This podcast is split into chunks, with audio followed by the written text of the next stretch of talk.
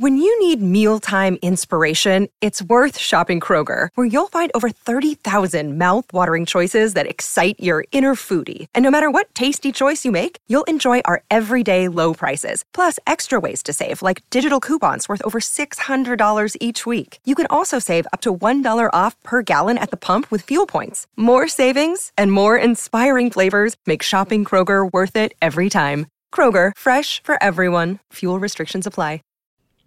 This is One Heat Minute. Drop of a hat, these guys will rock and roll. What's your name? Waingro. Look like gangbangers, working the local 7-Eleven even. Robbery, homicides, take it. Give me all you got! This Listen. Give me all you got! I do what I do best. I take scores. You do what you do best. Trying to stop guys like me. A podcast dedicated to all 170 minutes of Michael Mann's LA crime opus Heat, one minute at a time. Ladies and gentlemen, welcome to One Heat Minute. The 1995 crime opus Heat is a movie that we've been unpacking chronologically from minute one to now, minute 166. My guest today is the only guest on the entire series whose name appears in the minute that they're here to talk about. It is with great pleasure and honor, uh, uh, and and uh, it's just absolutely insane that this is happening. Ladies and gentlemen, please welcome the amazing auteur behind this incredible opus, Michael Mann. Michael Mann, welcome to One Heat Minute. Great, thanks very much. I'm very flattered that you're doing this. well, well, I'm very, uh, I'm very happy that you actually heard about its existence while we were doing it. I did. I heard about it in. Um, I heard about it in New York about about four months ago, five months ago, and uh, it sounded com- completely insane in a, in a totally wonderful way. So. Well, thank you so much for that. That's the highest possible compliment that I can get from you. Completely insane. I do have to thank Bilge Ebiri, um, who I believe brought it to your attention uh, at that time. So thank you so much. Look, the normal format of the show would be for us to, you know, watch a minute, whether that's uh, remotely, watch uh, the final minute of the movie, and the listeners will listen along to the, the audio grab of that minute. Um, but I think I'm going to forego that because there's only one person in the world who maybe has watched this movie more than me, um, and that's you. So uh, I don't think we need to watch the minute. Um, I might pause ever so briefly so the people at home who are listening to this can listen along. Uh, but then we can come back and talk about the final moment um, of your, you know, your 1995 epic heat um, uh, together. Terrific. Good.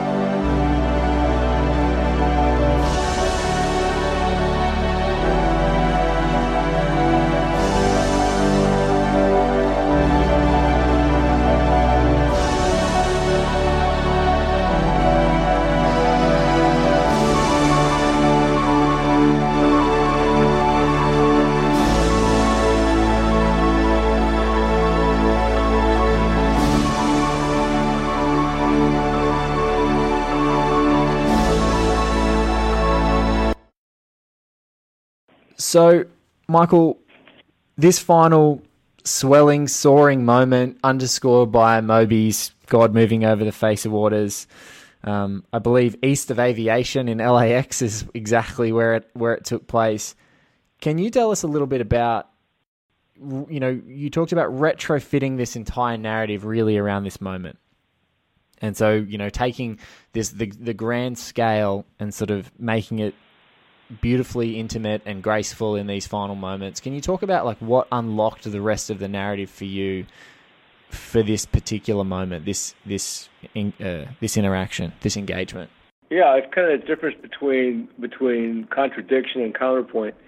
Um, and and what what what what occurred to me, I don't know, I don't recall the exact sequence that occurred to me, but it's kind of reverse engineered in in this sense that uh, Neil McCauley is fortunate enough to be passing out of existence in the short time we all have, um, with nothing on the other side of it, but passing out out of existence with the only other person in the universe of this film with whom he has um, a, a, a very deep rapport, and they're unique in the two of them, Hanna and Vincent, in that in that both of them are um, are, are totally conscious. They're both completely self-aware. There's no games. There's no self-deception. There's no there's no just kind of drifting through life with a number of ambitions that go fulfilled, a whole bunch go unfulfilled, and then by the time you wake up to the fact that they're unfulfilled, it's too late because you're too old, and then that's too bad, and and there's no none of that blindness. They have almost no filters uh, as as each man uh, as, as as each man takes in uh, you know his existence in the present moment as well as what's before him, um, what's made him the way he is, and for for for both of these guys, uh, the real important thing is that who they uh, who they were determines how they are now, and how they are now is determining what's going to happen to them. So McCauley is is fortunate enough to to pass to die with you know in, in a very close contact with the guy who's with whom he has the most rapport in the again in the artificial limited universe of of, of the, of the motion picture. At the one and the same time, this is the man who killed him. Yes. And leading and and that confrontation, that combat between the two of these men, is um, is something that we had two different states of mind about, and that's totally intentional and constructed. And why I say it's contrapuntal in this sense that uh, we're invested in, most invested in Hanna uh, when we're in the Hanna story, we're not 50% with Hanna, we're 100% with Hanna. We want to know what's going to happen. We want Hanna to to to intercept McCauley. We want that to happen. At the same time, when we're with McCauley, we want him to escape with Eady. Uh, we don't want to, we don't want him to stop for Waingro. There's very good reasons why he stopped for Waingro, but just taking it kind of in reverse. Um, we want him to escape, and um, and we want that 100 to happen. And our investment in it is emotionally, psychologically, philosophically is is also at at a, at 100 percent. So then the question became, why do that? And can can you bring audiences into those uh, kind of kind not contradictory but contrapuntal states of mind? Because if one can, then you have uh, something that kind of lives in a way that sustains in memory, as opposed to stories that totally uh, uh, end and then they're resolved and then they're forgotten or maybe a small piece of poignance is, is missing. And I'm moved. I was moved by Vivaldi. I was moved by Bach. It's not accidental that that I was interested in constructing it, but from that uh, from kind of the genome of this end conflict. Uh, you know, working working backwards, it, be, it it had to be the the culmination of who each man is um, that's driven him to to this to this moment. You know, Hanna does not deceive himself. He's ruined these marriages.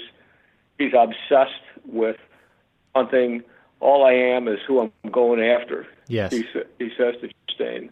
And that's totally true. McCauley elected to live by uh, by an inflexible kind of catechism that you that he's found what he's after, which is not here in the United States. It's something in Fiji, something he found in the magazine. It doesn't really matter what it is, but it's an ideation of a an, an ideation of, of a, an ideation of an island fantasy. Yeah, and I was, it, it, an island exactly.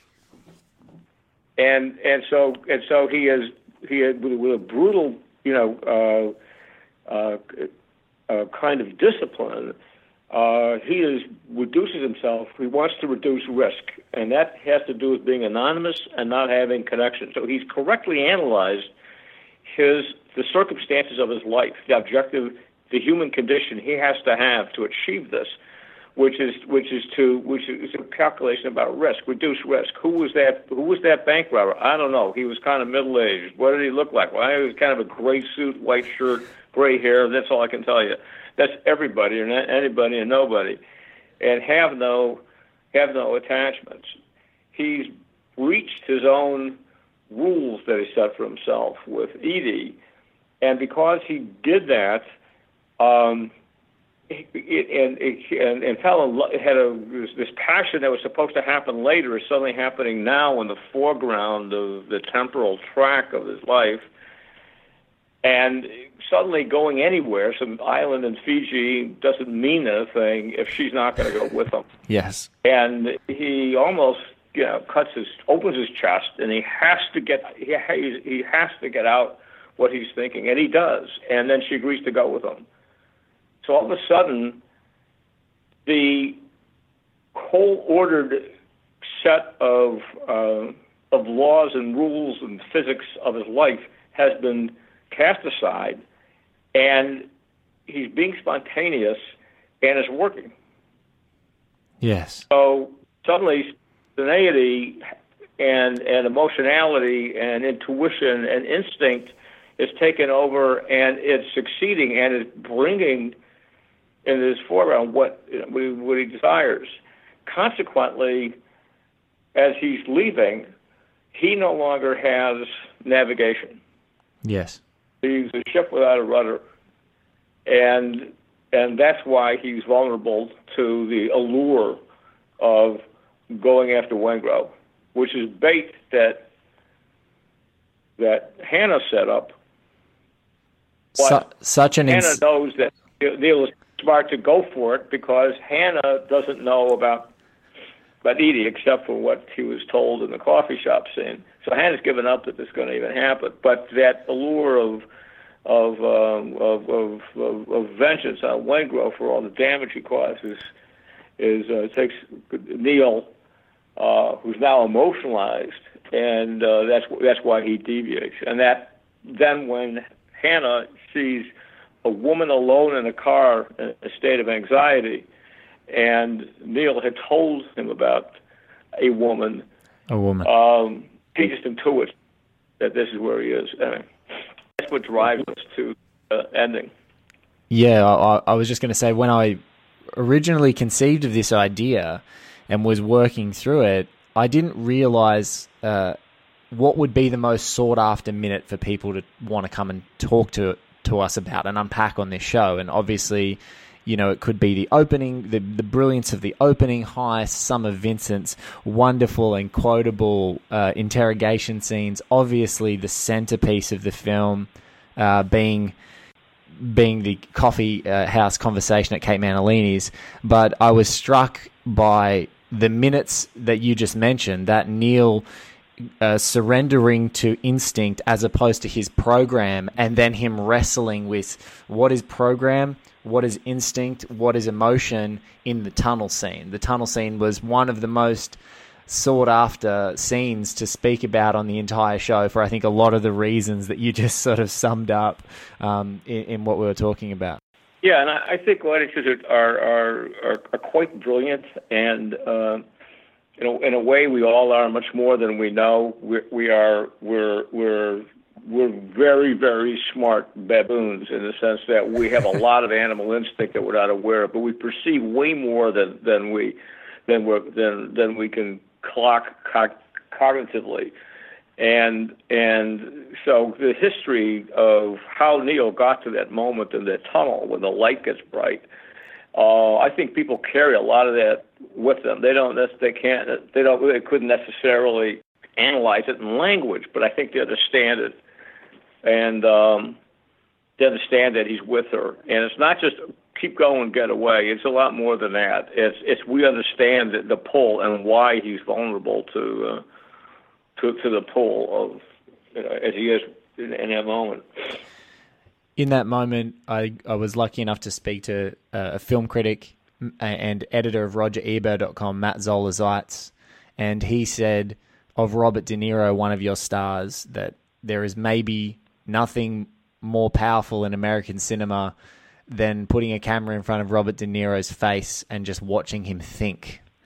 Can you talk a little bit about working with, you know, the man, the Neil McCauley, the Neil McCauley of this piece, and working with him and, and, and helping him sort of, I, I believe you said before, to, to paraphrase, seek the character, sort of get inside himself and then seek and explore beyond that character. Can you talk a little bit about that for us? Sure. The the uh, and by the way, that that moment we we uh, we we we shot it one night, and uh, after we shot it, we both Bob and I both know. I said we we didn't we didn't get it, and then we went back and shot it a second night, and you know, it still wasn't there. And it was on the third night that we went back, and it, it's, you know, and we we knew what we were after. And on the third night, you know, I got it, and I just, you know, the moment I got it, I said, you know, we, it's there, and it's it's all, and it it it requires.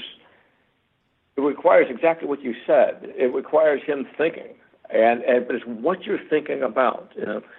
And before we shot the scene with um, with Eady on the on that ridge over the over the Pacific in the Palisades, um, where where he opens his heart, he forces himself to to to he impels himself to to reach inside himself, pull out his heart, and say, "Here's nothing means anything anymore if I'm not with you.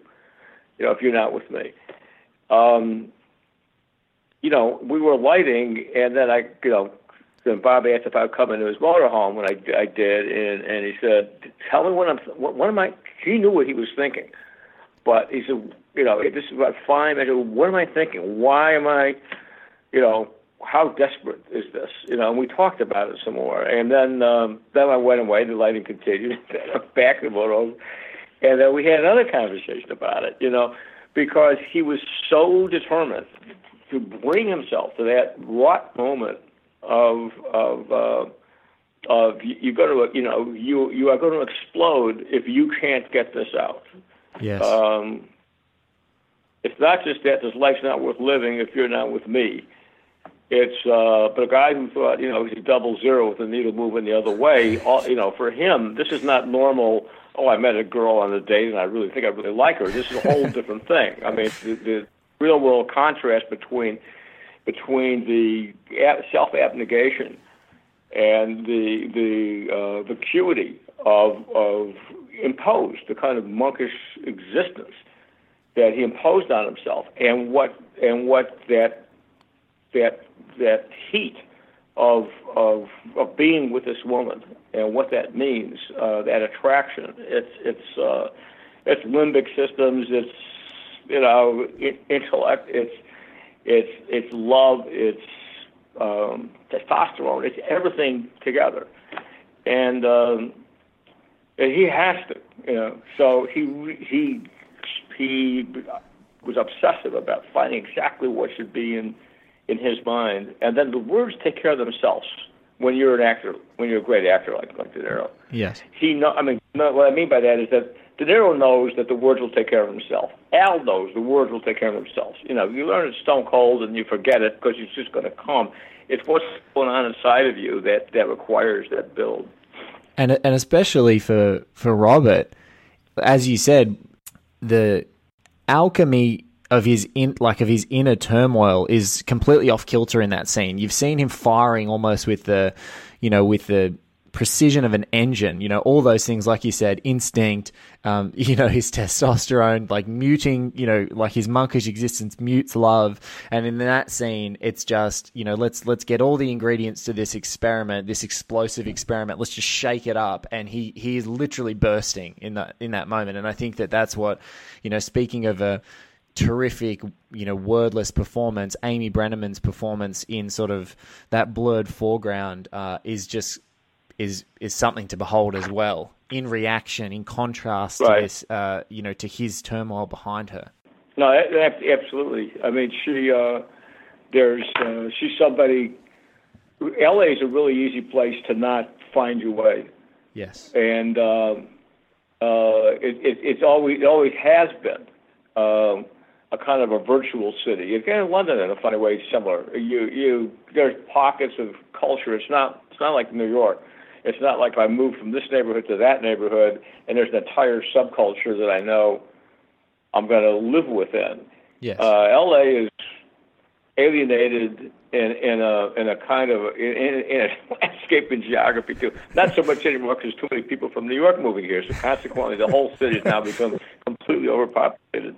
It's almost like these little tendrils of, of light, which is like cars on a freeway at night, that are the arteries that connect one mode of existence to another mode of existence. And um, you know, she's selling books, and she's uh, and and doesn't probably esteem herself very highly yes. and uh, he's quite modest. What has what has romance, what has sexuality been for Neil McCauley before he meets her? And and there's a it, it it's it's been strictly transactional, Yes. physical, kind of impersonal. And there's a there's a great prison poem uh, that was that was written. Um, I forgot who wrote it, but it, I tell you what it is. It's it's the man's too sure, the woman's too easy, the pace is too fast, the love is too short. That's been his experience. And and, and then to meet Eady, it's you know, obviously it's night and day. Yeah, she's she's she's uh, loving, tender, open, and warm. You know uh, that amazing balcony scene with the you know the flood of lights of LA, and he says, she says, you get lonely?" And he says, "I'm alone. I'm not lonely. You." And her the power of her response, going, "Yeah, I get lonely." Just the candor, the openness. It's like it's an authenticity he probably hasn't ever experienced. Uh, if if we're talking about that that prison poetic consequence, you know, this woman's too easy. They're too transactional. But she's, you know, she's she's sincerity incarnate. You know, she can't help but be that, and that's great about Amy's performance. It's just that it just Well, lives she, and she's real life. She's a conscious aware person. She has a past, she has a present. She has feelings. She has emotions. She has character. Um, and and what she's unaware of is that is that he's a stick of dynamite. Yes. Uh, he is is state raised. Um, he is dissociative, um, somewhat sociopathic, selectively sociopathic. Um, it really truly is. If it rains, you get wet. About everybody else who can get in the way of between his crew and his crew's objectives. Doesn't matter who they are. I mean, and and and he's denied himself any really intense human, you know, a normal human reaction. So he may look like a normal guy. He the last that's the last thing he is, and that's you know that's where that's where the real kind of intensity. So he's not like anybody she ever met. No, and that the kitchen scene, you know, one of the one of the coldest lines I think he says in the movie, you know, and, and he's pretty cold, as you said, selectively sociopathic at times. I tell you what, I don't do. I don't sell medals. It's just a it's a beautiful turn of phrase uh, as the writer of this film, but it's something. It's a line that haunts me when I watch their relationship unfold in this movie. I tell you what, I don't do. I don't sell medals. So let's talk about the location. LAX. This and you said it was kind of this. You talked about it being LAX being a, a transient space, and I was really lucky. One of the preceding episodes that's going to be released just before before we have a chat is Reed Coleman, your co-author of the upcoming prequel novel, talked about um, talked about you sort of enlightening him to spaces uh, particularly spaces that sort of function as both being inside and outside spaces. So, was that important for you in the construction of this scene in this LA where it's like a transient space, this inside and outside space? Was that something you were thinking about consciously for constructing this final, this final combat, this final showdown? Yeah, it's critical. Um, it, it's as much to me as we take in everything. Uh, I mean, as audience, as human beings, we just take in everything. Yes. And so everything has meaning, which means if you're uh, a, a director, or I believe in, in the work that I do anyway, that that everything should talk. Sometimes very quietly, but everything should talk. A place should talk, or the space should talk. And the uh, the interesting, I, there's a certain romance about airports at night. Uh, for some reason that I had all the way up through the 90s, I don't have it now, but I certainly did then. and and it was about the you know the the lights on the uh, at the end of the runway. The the and, and I think what was attractive about it, what made it feel so transient to me, and and uh, the kind of space that could trigger a real kind of existential awareness, is because it's n- none of it is ergonomic. It's not about spaces that are designed to facilitate our bipedal bodies and how we move. It's got nothing to do with us Yes.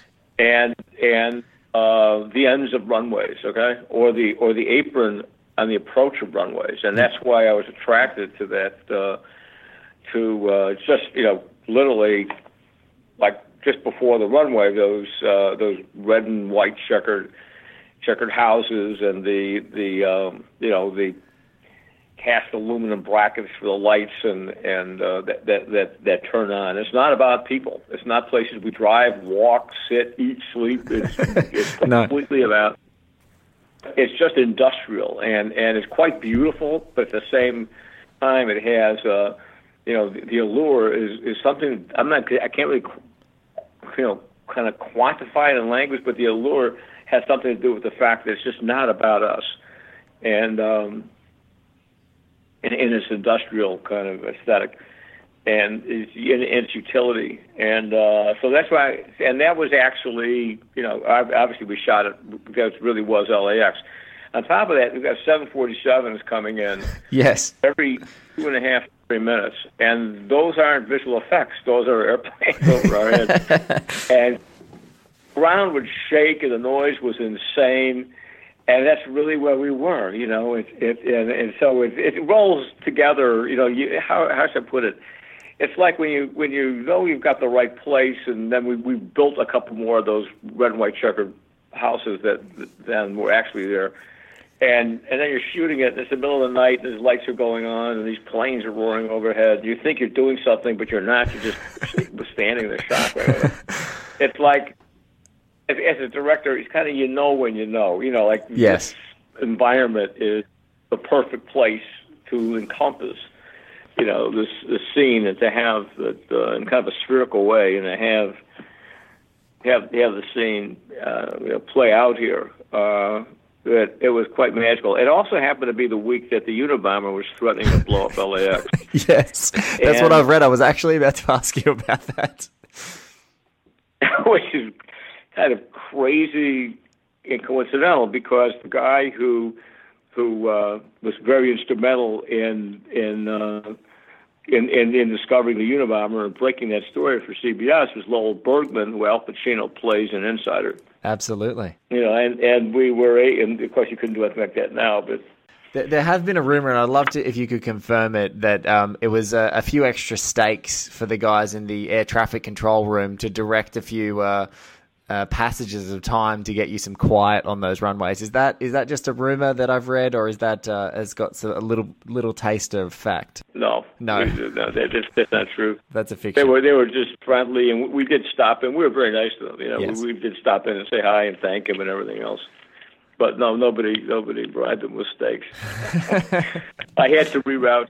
I had I did get traffic to reroute when we were doing Mohicans because we couldn't have contrails in the sky. Yes. Today, you know, for a thousand dollars, it doesn't matter. It's in the sky digitally. You just take it out. Yes. But then back in '92, that wasn't the case, and so we we uh, did get the air, air traffic controllers to reroute uh, some flights that wouldn't have contrails in the sky, and you know, able to close state highways and all that.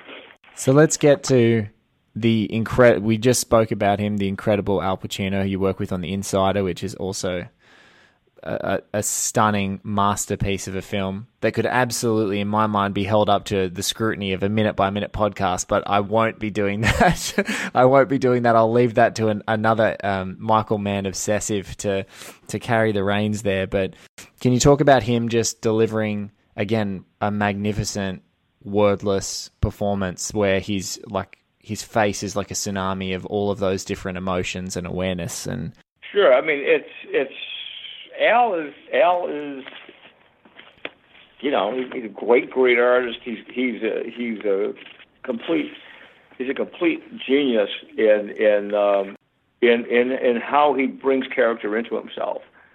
Um, he all of his performance is. Um, in, in, I'm going to give you an example. He Al learns dialogue stone cold two weeks before he's going to before the, before you're going to shoot it. Yes. And the reason he does it is because he wants to dream the scene. He wants to wake up in the morning when you're half conscious, kind of thinking about it, and it's playing in his head. And so, what what what he does is avail avail himself of all of the different states of, of consciousness that we all experience as, as people, as human beings. And it is such an honest process, uh, such an honest artistic process with Al, uh, because it, it permeates all of them. And, and so consequently, there's a, there's a couple of, of a couple of characteristics that that of, of the of the honesty and the high artistic integrity of working with an artist like Al Pacino. One is if you imagine somebody who who does that has the ability to do it. Yes. You know, very, almost nobody else has. He has the ability to do it. You you would imagine the following: He has tremendous courage. Al, well, you know, he, he is not. He he will hesitate not for an instant to, to, to kind of. You know, play high E on the violin is the analogy he uses, or walk a tightrope without a net. And um, and and and and if and if it's a complete if if if a new idea on take five is a complete catastrophe, he doesn't care. Yeah. that was terrible. On to the next. So, you know, so so um, you know, we had a couple of you know, so when we would do something, Al would usually nail it on take five, six, or seven. Okay? Yes. When we we got it, you know, he'd say, uh, you know, let me do a wild one. I said, go ahead. you know, and what that meant was that he would throw all the programs out. We would start the scene, and Al would ha- intentionally have no idea where this is going to go. And sometimes they were horrible. sometimes they were brilliant, you know. And um, and the only time we ran into a jam is when the actor on the other side, if it was a character actor, somebody who was coming in, you know, we're now in our, you know, 80th day of principal photography. We're doing this all the time on every scene. And we, in one instance in particular, I forgot to tell the, I forgot to warn the actor that, by the way, this means that we're not, we're just, we're just going to see what happens. We're just going to be completely improvisational. And I did, I forgot to tell him. And then Al lets loose, and uh, you know, and it was the scene when he's where he's throwing Hank Azaria around, who wasn't had no idea that Al was going to bend his wrist back, toss him in a chair, and then deliver that whole monologue about showing.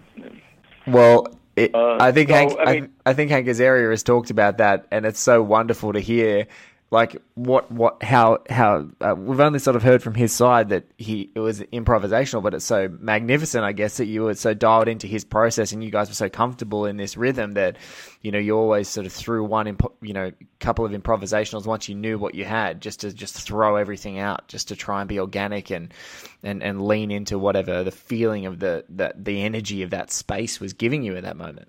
Yeah, and you know, I mean, the, the core of but Al completely embraced who who Hanna was, Yes. and and uh, that that he he was uh, he he because it, it has a, a real for some obvious reasons it has a real correlation to who an actor like Al is in life, which, which is that he was obsessive, is obsessive about driven to to uh, to as a detective to figure out and then to to to ap- ap- apprehend, to hunt uh, big game, and in that, as a detective, he's no different than any than a uh, you know than a than a I don't know a heavyweight fighter who who's not who's not doesn't have anticipatory anxiety about getting in the ring. He can't wait to get into the ring Yes.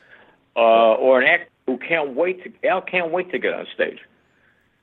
Um, and and the more challenging, the higher the mountain, the more difficult it is, the more alluring it is, the more you go after it. Yes.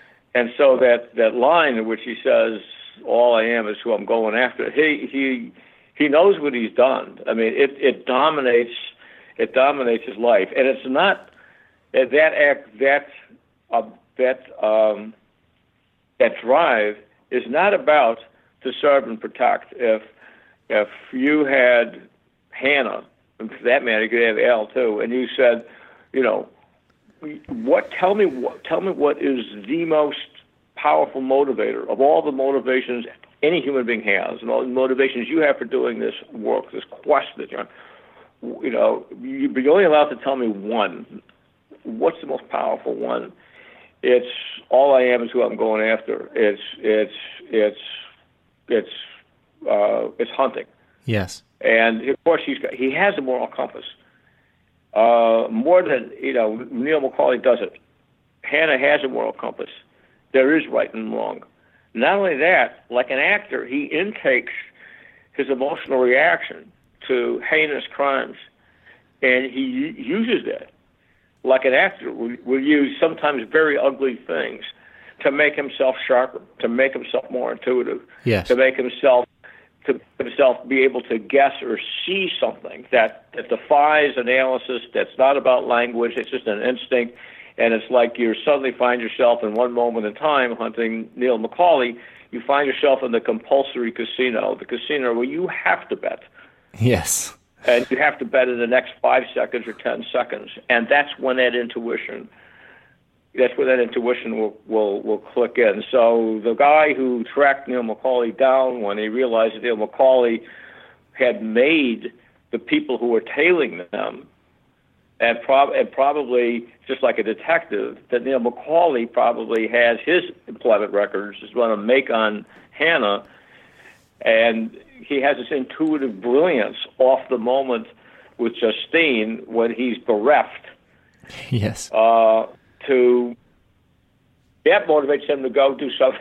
Neil McCauley goes, he stops him, and he has that coffee conversation, and you know, and and the it's like where where where do these ideas come from in our lives? Where where does this brilliant insight come from when when you suddenly you you suddenly know you, don't deduce a pat you know the, you don't you don't deduce through pattern recognition. It suddenly occurs to you, and, and it's it's not magical. It's it's causative, but it, it comes from you know what Buddhists call karma in a, in a funny kind of a way because it, it's if you had a if you had a microscope that could examine down to fine microscopic levels causality. What's this has caused that? That's caused the other thing in our lives.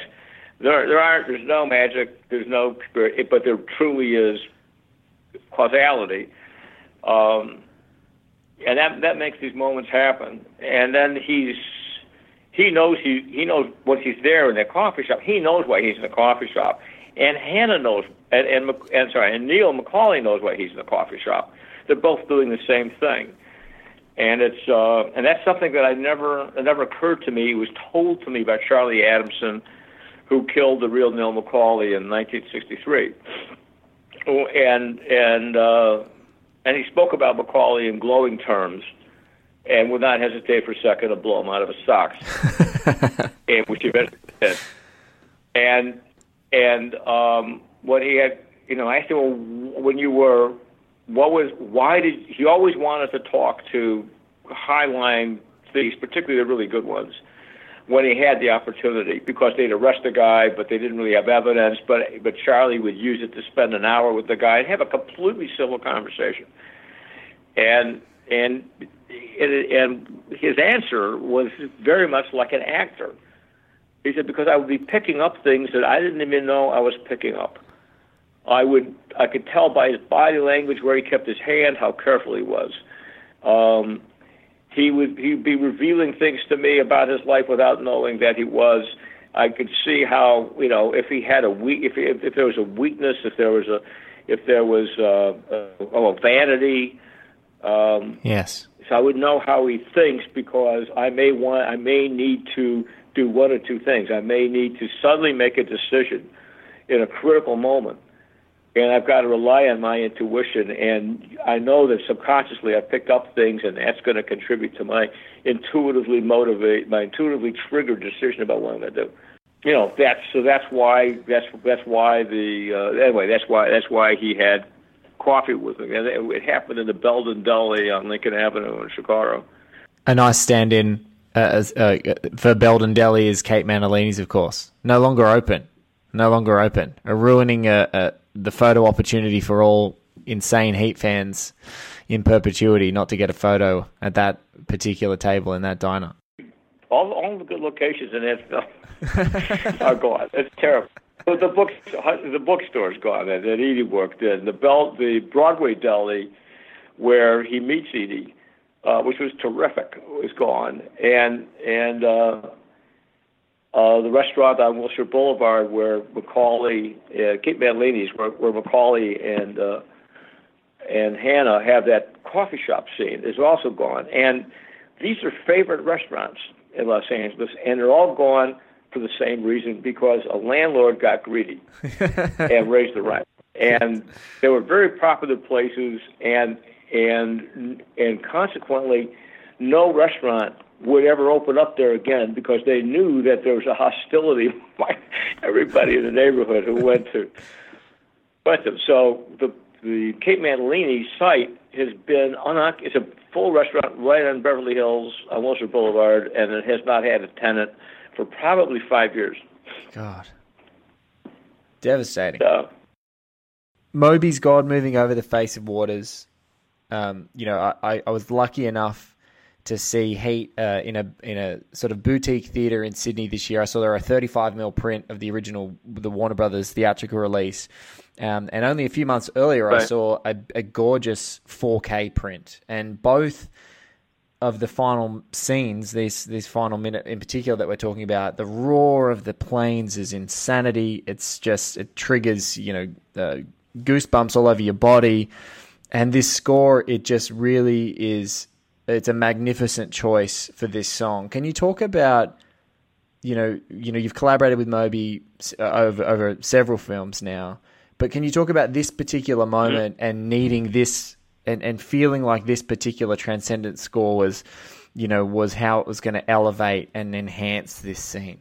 Not really, because it just is one of those. You know, uh, I was. It's critically important what that piece of music was. I mean, if you put yourself in my shoes, it'd be, of course, it's critically important what that piece of music is, and that's a, that's a state. What state of mind, what feeling does it drop you into? Yes. and um, and Moby, you know, and uh, there was it had a it had a power and um, it almost reminded me of gospel, you know, Yes. and uh, the last thing I am is religious, but nevertheless, it it it uh, it really many religious things are terribly terribly moving, and this was just a powerful piece, and um, and Moby was around quite a bit when we were, you know, in, in post. Um, we had an insane schedule, and uh, I would, I could, we, we were editing 24 hours with two different shifts of editors and assistant editors, and and I would fall in at strange, you know, times and leave at strange times. I could come in at three, four in the morning or something to put in a long day, and I'd find Moby asleep, you know, under the editing machine or something. So he was, you know, it was it was kind of an open door um, on a on a rather large editing facility because we we we uh, I think we edited the movie in 16 weeks, which is short.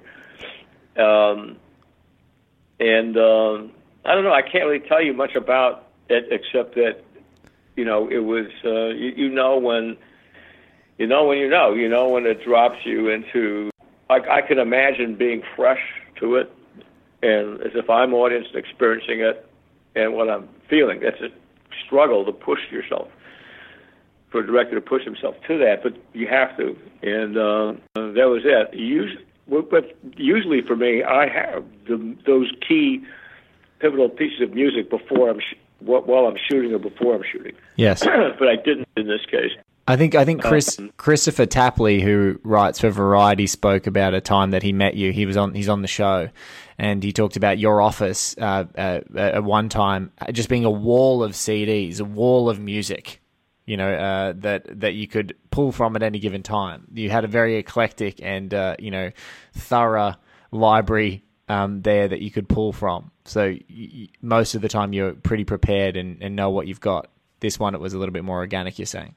Well, I was I, I the, the eclecticism of the music choices in, in Heat was by design, and it, it's no less designed than say the the the way that uh, oh I don't know Mohicans is unified by that by the uh, by the Celtic music Yes. that's in it, it's from a contemporary Irish folk song called "The Gael G A E L, and um, and but the eclecticism was designed because this movie is dropping you into these different lives, and when you're in Chris Shiherlis's life, I want you to uh, I want you to be you know zoned into that conduit of this um, this kind of postmodern guy who has no, the exact opposite of Neil. He has he has no no rules, no nothing, you know. But he seems to intuitively, by charm, just kind of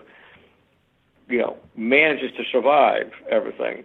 He, he's, by the way, in the novel that you refer to, he's uh, he's he's a major character.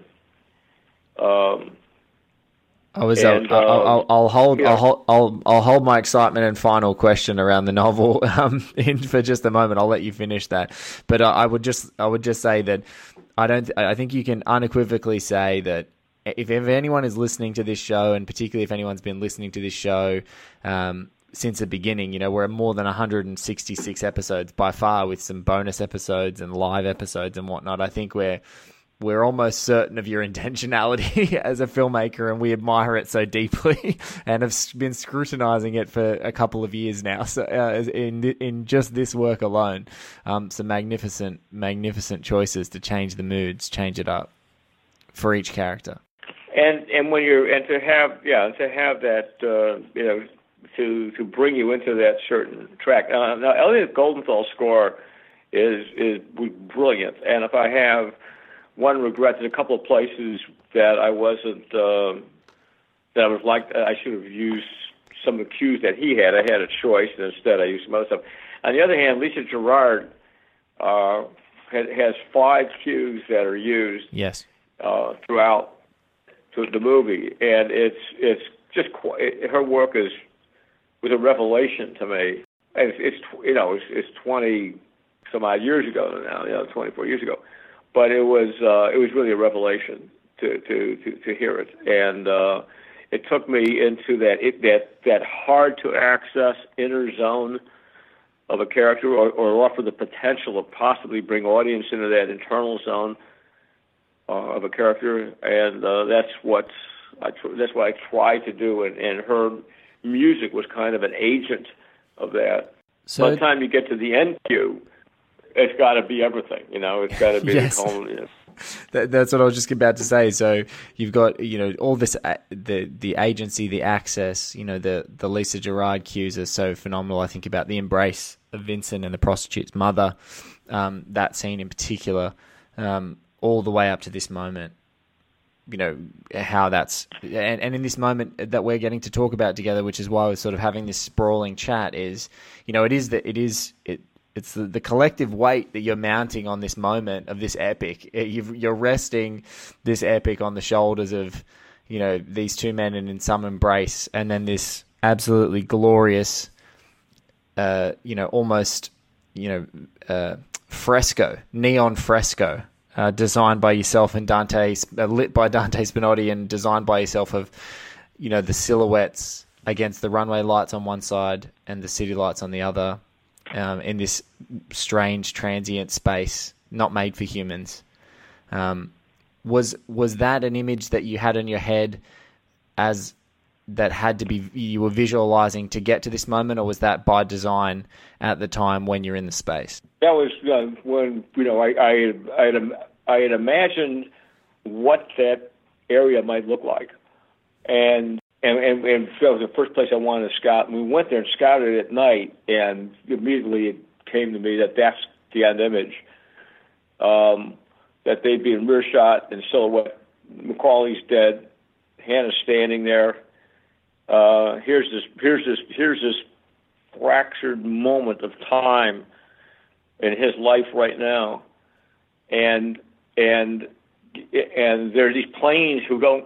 The planes don't care about you. They don't care about them. These planes are coming in, and the lights are getting brighter, and then they're dimming again, and uh, it's like the lights of the world go off, you know. And so, for many reasons, you know, and I confess, I'm I'm I'm thinking about it in you know after the fact for many reasons it was, it was very apparent right there this is this is the this is the scene this is the uh, this is the how it's blocked this McCauley's has a certain uh, you know, posture sitting there not lying down you know, but sitting there kind of kind of come from a paella and I want Hanna looking away into the distance and as the planes passing them by bringing people living their lives, you know, know nothing of what's happened here, uh, into into a landing, and um, there's something else is a little that that's kind of the you know my, my own internal language for some of this, and it has to do with with time. Hanna exists in a, in a realm of time, and Neil never does. Um, and in the realm of real time, everything is chaotic. You know. Uh, life's a mess. Yes. Uh, and and uh, and Hanna's life's a mess.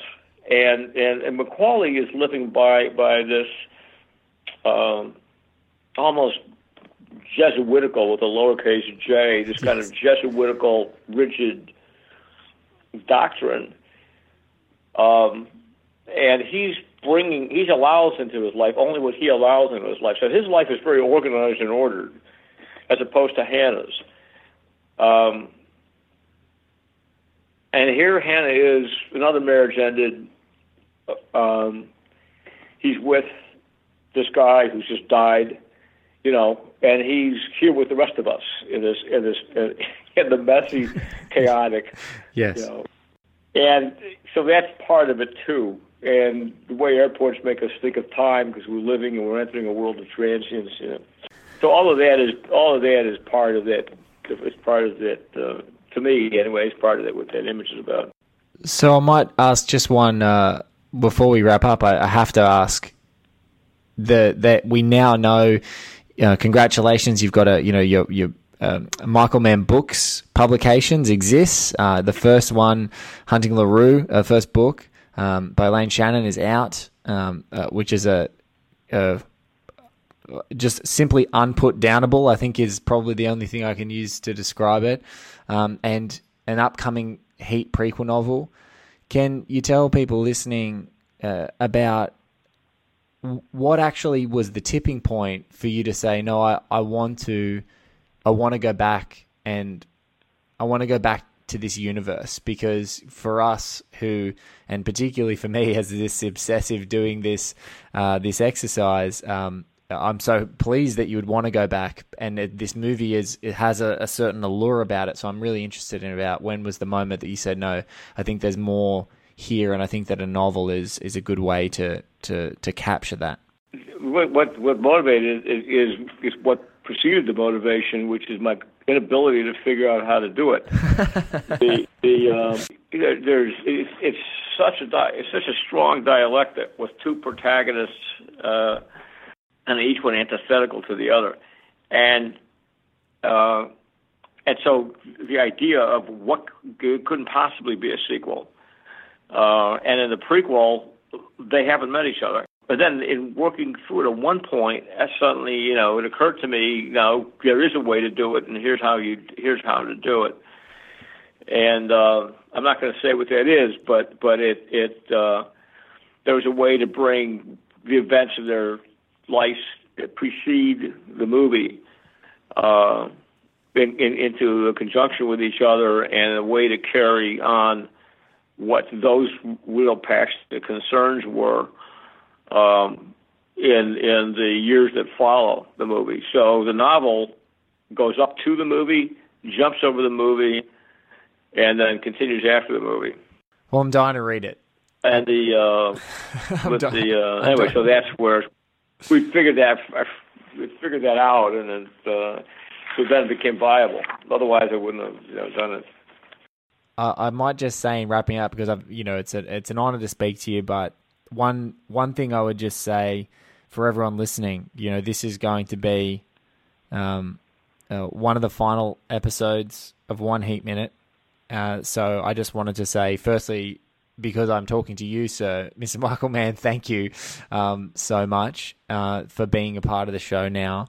Um, thank you so much for this incredible, enduring piece of art. Um, and just to quote you, actually, to quote some of your uh, commentary, you once wrote about your top 10. I believe it's cheekily a top 11 films of all time that you wrote for the BFI. Um, you know, some of the words you use to describe your favorite films of all time, I think, are praise that could be heaped upon this masterpiece.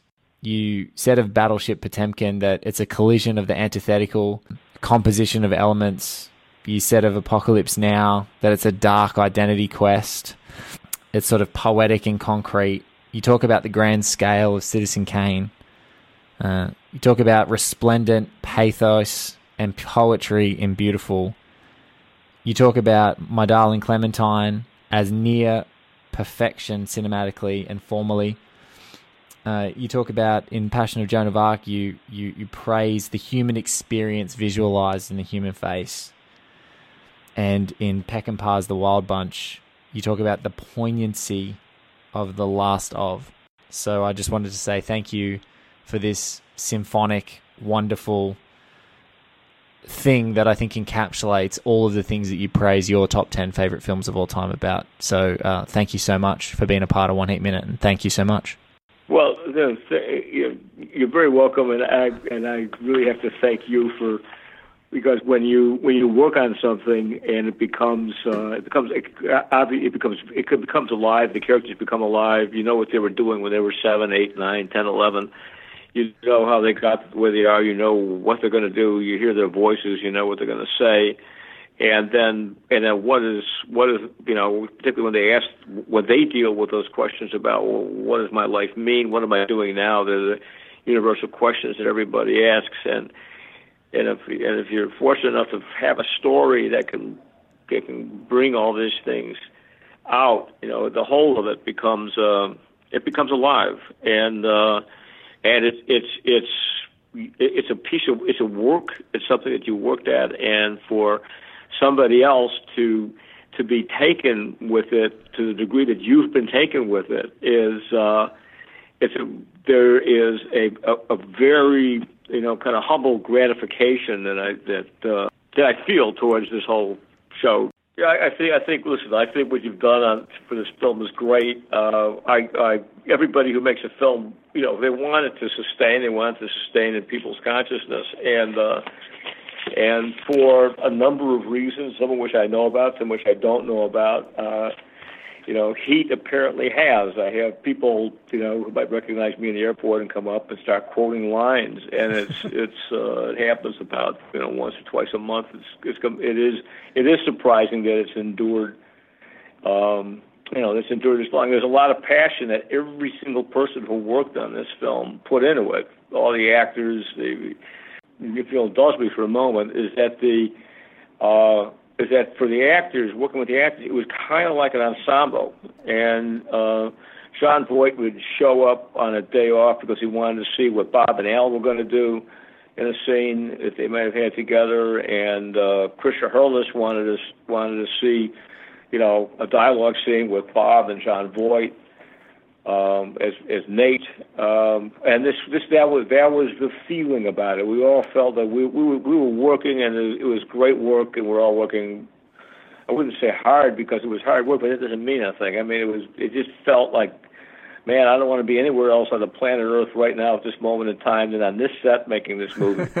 you know, that's what that's what. And and to tell you, and to tell you how we receive it, there's no other podcast or project that I would ever dedicate two years of my life to in this way than this movie. And talking about this movie with the incredible cachet of guests, um, you know, some of which you know, Dante Spinotti, you know, um, Pas- Pasquale Buba, may rest in peace, was on the show um, prior to his passing. Wonderful filmmakers, critics, actors. Um, uh, just uh, we all are drawn together around this fire um, of Heat. It's just uh, it's an incredible piece of art, and and even getting to talk to you, it's it's it's a huge honor. But particularly the the entire crew that have been part of this this show in every iteration of it um, have just loved it and love being a part of it. And I'm I'm personally really proud that when the show ends, it will just exist and and will, that you know there'll be more Heat fans because it will endure and and they they might. tangle with us and, and come and join our little party that'll just sit there forever um, as well alongside your work and, and framing it and talking about it. So yeah, it's it's it's it's excellent. Great. Thank you. Well, thank you so much, ladies and gentlemen. I would say that there's another episode of One Heat Minute just around the corner, but I told you I was never going back. Yeah.